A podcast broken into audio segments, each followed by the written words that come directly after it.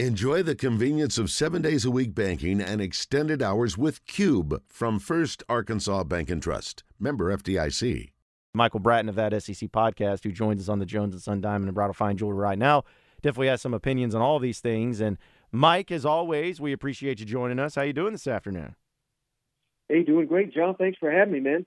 Yeah, I, I, absolutely. Because I know we talked about uh, our feelings about the whole thing that the SEC is looking at. They're just they haven't been put into place as far as the the rules being set. It's just stuff they're discussing. But this whole deal where some of the things are thrown out as far as possibly punishing teams by having wins taken away or resulting in losses or forfeitures of home games simply for storming the field or the court. I don't know. This seems pretty intense and pretty over the top, but I guess they feel like they have a true problem with the amount of field stormings that they're having to deal with. Right. And last season when it happened, remember Nick Saban? I mean, he was one of his players hit a Tennessee fan, and it was because they were terrified, you know. So, despite their helmets and shoulder pads, and these are some of the biggest human beings on the planet, they're they're terrified of the fans. I don't get it, John. I mean, this is this is just the latest move that it, it appears to me that these decision makers don't have the people in mind that that make it great, and that's the fans. Because I don't see any fans that support this, and it's again, it's what makes college football unique. I realize you don't get this in the NFL. Well, not everybody's a fan of the NFL, and and they just continue to try to change the sport to make it a mini NFL, and it's kind of sickening. And and I don't know how much you read into the Pat Forde article, but it sounds like this is Georgia, Alabama, and Kentucky who's kind of behind all this because Alabama and Georgia don't want the field stormed when they lose in football, and Kentucky doesn't want the storm uh, the, the fans to storm the field when they the court when they lose in basketball. So are we really going to let these three institutions make all the rules for the rest of the conference? I mean, I just think it's ridiculous. The the answer there is yes, Mike. They're going to allow those three universities to do it, but is this a way to take it out of the university's hands where there are universities that are willing to pay these fines and so when you take it to this step, now the university doesn't want to forfeit wins and they don't want to forfeit home games? I mean, perhaps, but uh, I mean, I, I'm just not aware. I'm maybe it's happened, may, maybe I'm just speaking out of turn, but I am not aware of any catastrophic injuries that that are happening. I mean, I guess anything could happen, but uh, I mean, people drink beer and, and they get in accidents on the way home. We don't stop selling the beer, do we? Uh, you know, tailgating is is again. I mean, how long before they take that away from them? Uh, I I don't know. I just I don't like the direction this is going. And again, maybe you just beef up security. Maybe you make it to where it's impossible to storm the field from the visitor sideline, and and you have to do it from the home side. Um, I, I don't know. I think there are much better alternatives than taking wins away, removing home games, because it, it's just it's it's just ridiculous that it would have to go that far. Um, I, clearly, I hate it, as you can tell. yeah, we, we, we get your vibes coming through the, the phone there, Mike, and uh, but I'm with you. Like I really, I really don't like it either. And I guess that, like, because I start thinking about maybe this is just me overthinking. If I'm like, okay, well, if that's the case, you know, how many fans are too many fans to rush? Because what if, what if I'm an opposing fan, and I'm like, okay, I'm going to get a big group of us. We're going to rush the field, so that way they have to lose the game. You know, if they instill that rule or whatever. I, I, I just feel like what they're coming up with, there is just no way that these universities, especially, can police it, can regulate it, and can prevent it without it causing even more problems, at least with some of the proposed consequences that they have in store. Right, and I don't know if you saw this, John, but last year when Vanderbilt beat Florida uh, at home, I mean, it was the the slowest. It was single file. It was very polite, but all 150 Vanderbilt fans at their stadium uh, walked briskly onto the field and the SEC still fined them. So I mean, I don't think it matters how you do it, but I mean, you're dead on. Yeah, any fans on the field, I guess, I guess this is a punishment. So, uh, yeah, they they've got issues on their hands if they pass this. Surely, before it got to this point where this is what the step that they are talking about taking, they had to have discussed maybe increasing some of these fines and uh, maybe take it that step because clearly the the fines and the amounts that they have right now in place they don't feel like it's working. Right, but uh, I, I think the problem there, Joe, is just they just continue to make money hand over fist. So uh, I don't know what that figure would be that it would actually affect things, but uh, again, I, I mean, just increase security. Don't let fans storm near the players while they're running off the field. I mean, there's there are many other measures that can be taken before we got to go to this drastic level to where we're just uh, you know completely professionalizing college sports, which I realize that's kind of crazy to say because in my mind it is it is basically professional sports. A lot of, especially in a lot of these states that don't have professional sports like in Arkansas. So, I mean, I, I get it, but uh, I don't know. I mean, we continue to, trend in a dangerous direction. I think where we're taking away a lot of what the fans love about this sport, and we if we just continue to do this, uh, I mean, at some point, fans are, are they're just going to abandon all this. I feel like. Yeah, and my uh, speaking with Michael Bratton of that SEC podcast here on the Jones and Son Diamond and Bridal Fine Jewelry Hotline, because uh, I'd even throw into, hey, you know, just of course the the goalpost, you know, don't don't allow those to be torn down, you know, or, or you know, find something to where uh, that could be the case, because I could absolutely see some of the dangers behind that.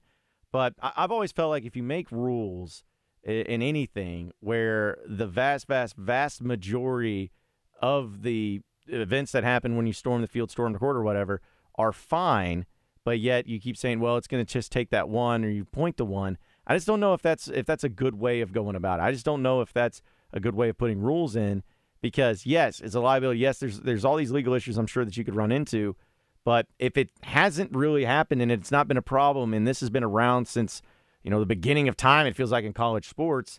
I, I just don't feel like that's a thing that you really need to be focused on when it doesn't seem to be as big of a problem as they're trying to make it out to be.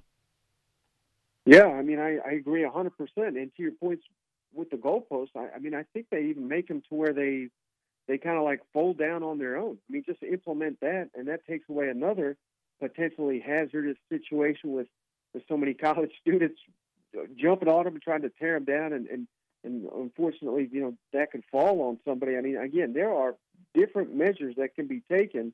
Uh, I'm just kind of baffled that uh, Alabama, Georgia, Kentucky if they get this passed. I mean, I I, I just think it'd be awful. And those schools mentioned, they're uh, probably most bitter about it because they're the ones that are always getting the field and the court rush. And it makes you think back to that game with Alabama, Tennessee. That that was one of the ones that uh, come to mind first and foremost. That Tennessee had gone so many years without beating Bama, and of course, we already knew the result was going to be that they were going to rush the field once that happened. Yeah, I mean, no, I mean, it, the fine could have been ten million dollars, Joe, and I think Tennessee would have paid it. You know what I mean? Because uh, a, a win against Alabama has just been so rare, uh, unfortunately, for alum as myself. But uh, yeah, I, I mean, maybe that's to their point that the fines just do nothing. But uh, I'll tell you what, I probably know a hundred people that were on the field that day, and it's their profile pictures, it's uh, you know, they're blasted all over the internet. Uh, I mean, th- those are memories that will never be taken away. Um, and, and, yet here we are as an SEC trying to diminish those memories. I, I just think it's it's a horrible, horrible idea. Well, Mike, and I don't know if you'll be able to answer this, but I just at least like to know your opinion. It, it seems like the SEC. This isn't a college football thing. It's just the SEC. Is, is the Big Ten? Is the ACC? Is the uh, Big Twelve? Or the, I know that they probably have policies in place, but it certainly seems like the SEC are the ones that are really going hand over fist about trying to change all this when the other conferences don't really seem to have as much policing or regulation or at least rules put into place. Uh, it just seems like it's weird because it, it, happens in other conferences too. Right. Well, I guess when they say it just means more, maybe they, it just means more punishment. It's, uh, you know, I guess the SEC is just a different beast, particularly because I, I see what you're saying, where it does happen in other places, but uh, I don't know. I mean, the fans, and I'm not telling you anything you don't know, but the fans are just on another level in the SEC, and that's why I got the job I have. That's why you got the job you guys got because because of the the passion and and just how incredible these fans are. And again, I just keep going back to the same thing. I apologize, but anything we can do to deter this fandom it just seems like the completely wrong move to make. Mike, let's talk about some spring games from the SEC. Uh, some of the rankings that you put out, of course. Uh, don't know how much you can really take from spring games, but the SEC has gotten through theirs, and you have Arkansas ranked middle of the pack. They're number eight in the SEC overall. Yeah, and they're tough to place uh, between Ole Miss and Mississippi State. I could kind of clump all those together. I mean, I, I not that the teams are that similar, but you could kind of pick apart each of them however you want to do it. But as you guys know, I just got a ton of faith in KJ Jefferson. So having the best quarterback, at least in my mind, in the SEC on your side, that's that's a huge uh, feather in their cap. Rocket Sanders, incredible. You can, I mean, that's that's probably the best running back quarterback duo in not only the SEC but the entire country. And uh, you know, clearly, the coaching moves are, are have been a massive impact for Arkansas on the recruiting trail. We'll see if they have that type of impact on the field. But if they do, I mean, they can move significantly higher than number eight. So Arkansas is one of the teams that I'm most interested to see on the field. But I kind of hyped them up a little too much, I think, last off season. So maybe this is me being a little bit more conservative than I have been in years past. Uh, well, it's funny you bring that up too, because uh, I was probably one of those that that hyped him up. But you saw what it was there. You know, it just didn't go out that way. So uh, my curiosity is with uh, your post-spring SEC rankings. Did any teams move significantly from where you maybe felt like before spring started? Like, was there any big jumps up, or uh, any any teams that ended up falling down just based on your spring looks?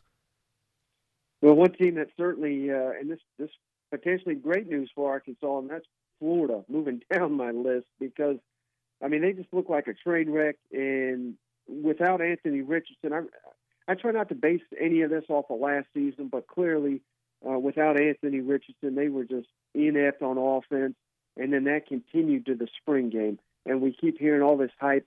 We'll see Anthony Richardson how high he really goes in this upcoming NFL draft. But if he's a top ten pick, I mean, what's that say about what Florida is going to be next year without their top ten quarterback, who they basically played as well as as he played all season long? And of course, I mentioned Arkansas because they travel to Florida this year that may be uh, one of the most favorable teams out of the East you can catch. So, so Florida definitely took uh, a nosedive in my rankings exiting the spring, and another one that uh, kind of moved down was South Carolina. Not that I think they're going to be bad or anything, but their starting left tackle looks like he's out for the year, and the line of scrimmage is where I already have big questions for the Gamecocks. And losing your best offensive lineman, uh, that that's not a good start right there. How much do you factor in returning quarterbacks versus teams that are going to be with new starting quarterbacks? And we know that Alabama is one of them. And uh, a lot of criticism about the two quarterbacks that played in Bama spring game. Yeah, I mean, I think that's a fair question. And you know, obviously, there was speculation before spring that uh, Alabama was the team connected to, I don't know if you guys caught these rumors, but it was the North Carolina quarterback Drake Maye apparently being offered millions of dollars via NIL, and he had never even entered the portal. Now, maybe that was just rumors, but heck, exiting the spring, there was more rumors that Alabama was after another quarterback, Miami's Tyler Van Dyke, and he's another one that did not enter the portal, yet he's having these offers. So I don't know how this is happening I, I thought that was illegal. Again, I, it goes back to Alabama. I guess they can do whatever they want, but the fact that they wanted someone before spring, and now we've seen what these guys look like, and in all camp, the messaging was the same. These guys are inconsistent. They're turning the ball over too much, and then we get to the spring game and they have five turnovers. I think that gives you an indication that uh, Nick Saban does not feel comfortable with his quarterbacks. That's not to say they're bad players. I'm not saying that, but the goal is clear in Tuscaloosa. It's not to even win the SEC. It's to win the national championship. And I don't know if they have the quarterbacks that can take them there. And, and based on what's happening behind the scenes, it, it suggests Nick Saban's not satisfied with that answer either.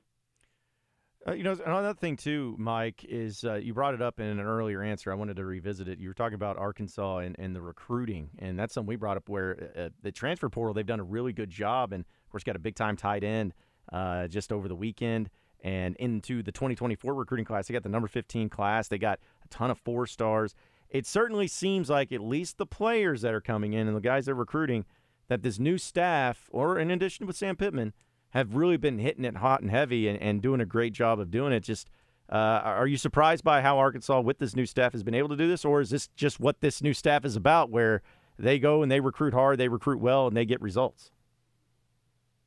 Yeah, I'm not too surprised to be honest with you, John, because I think I've I've said this many times. But from the second they hired Travis Williams, I said this this guy's going to be one of the best recruiters in the SEC, and that was just that was based on his track record in the SEC and at Central Florida. He's done a he's one of the most popular assistant coaches that I've ever uh, interacted with there. So I knew they were going to do well there, and yeah, I, I mean Sam Pittman. One thing you can't say about him is uh, he he does not go easy on the recruiting trail, and he has had some staff turnover uh, on the assistant level. And I'm not talking about the coordinators because I know I realize they were there all three years up until now. But uh, if you are not up to standard as a recruiter on his staff, he gets rid of you. And I think that's paramount. That's what Arkansas needs to be successful. And uh, you know, I, I, obviously they're off to a great start, and this could be his best class yet, which is saying something considering that uh, there were some concerns that uh, maybe we've lost some momentum there in Fayetteville, but that this has kind of swung back all the way around, in my opinion, with all the success they're having in the transfer portal and the recruiting trail. I'm I'm back on the bandwagon, so to speak. So they add to the tight end group. Is that the position maybe you're most impressed with as far as what they've been able to do in recruiting? Yeah, because that was the biggest question mark I think I had exiting the spring. I know they, they're uh, high on the freshman. I think his name is Luke Hasz. But again, can you expect a freshman to come in there and and Pittman has said it many times. He's not he's not kind of your end of the line traditional tight end that Dan Enos likes. He's more of a receiver. So they needed to attack that position. They may not even be done adding at that position because I, I think they need more help there I believe they got three freshmen on the roster of the five scholarship tight ends. So uh, they may need some more seniority, some more experience, and, and a, some better inline blocking to effectively run what Dan Enos wants to run. But uh, yeah, I mean that that seemingly is a big pickup there from North Texas.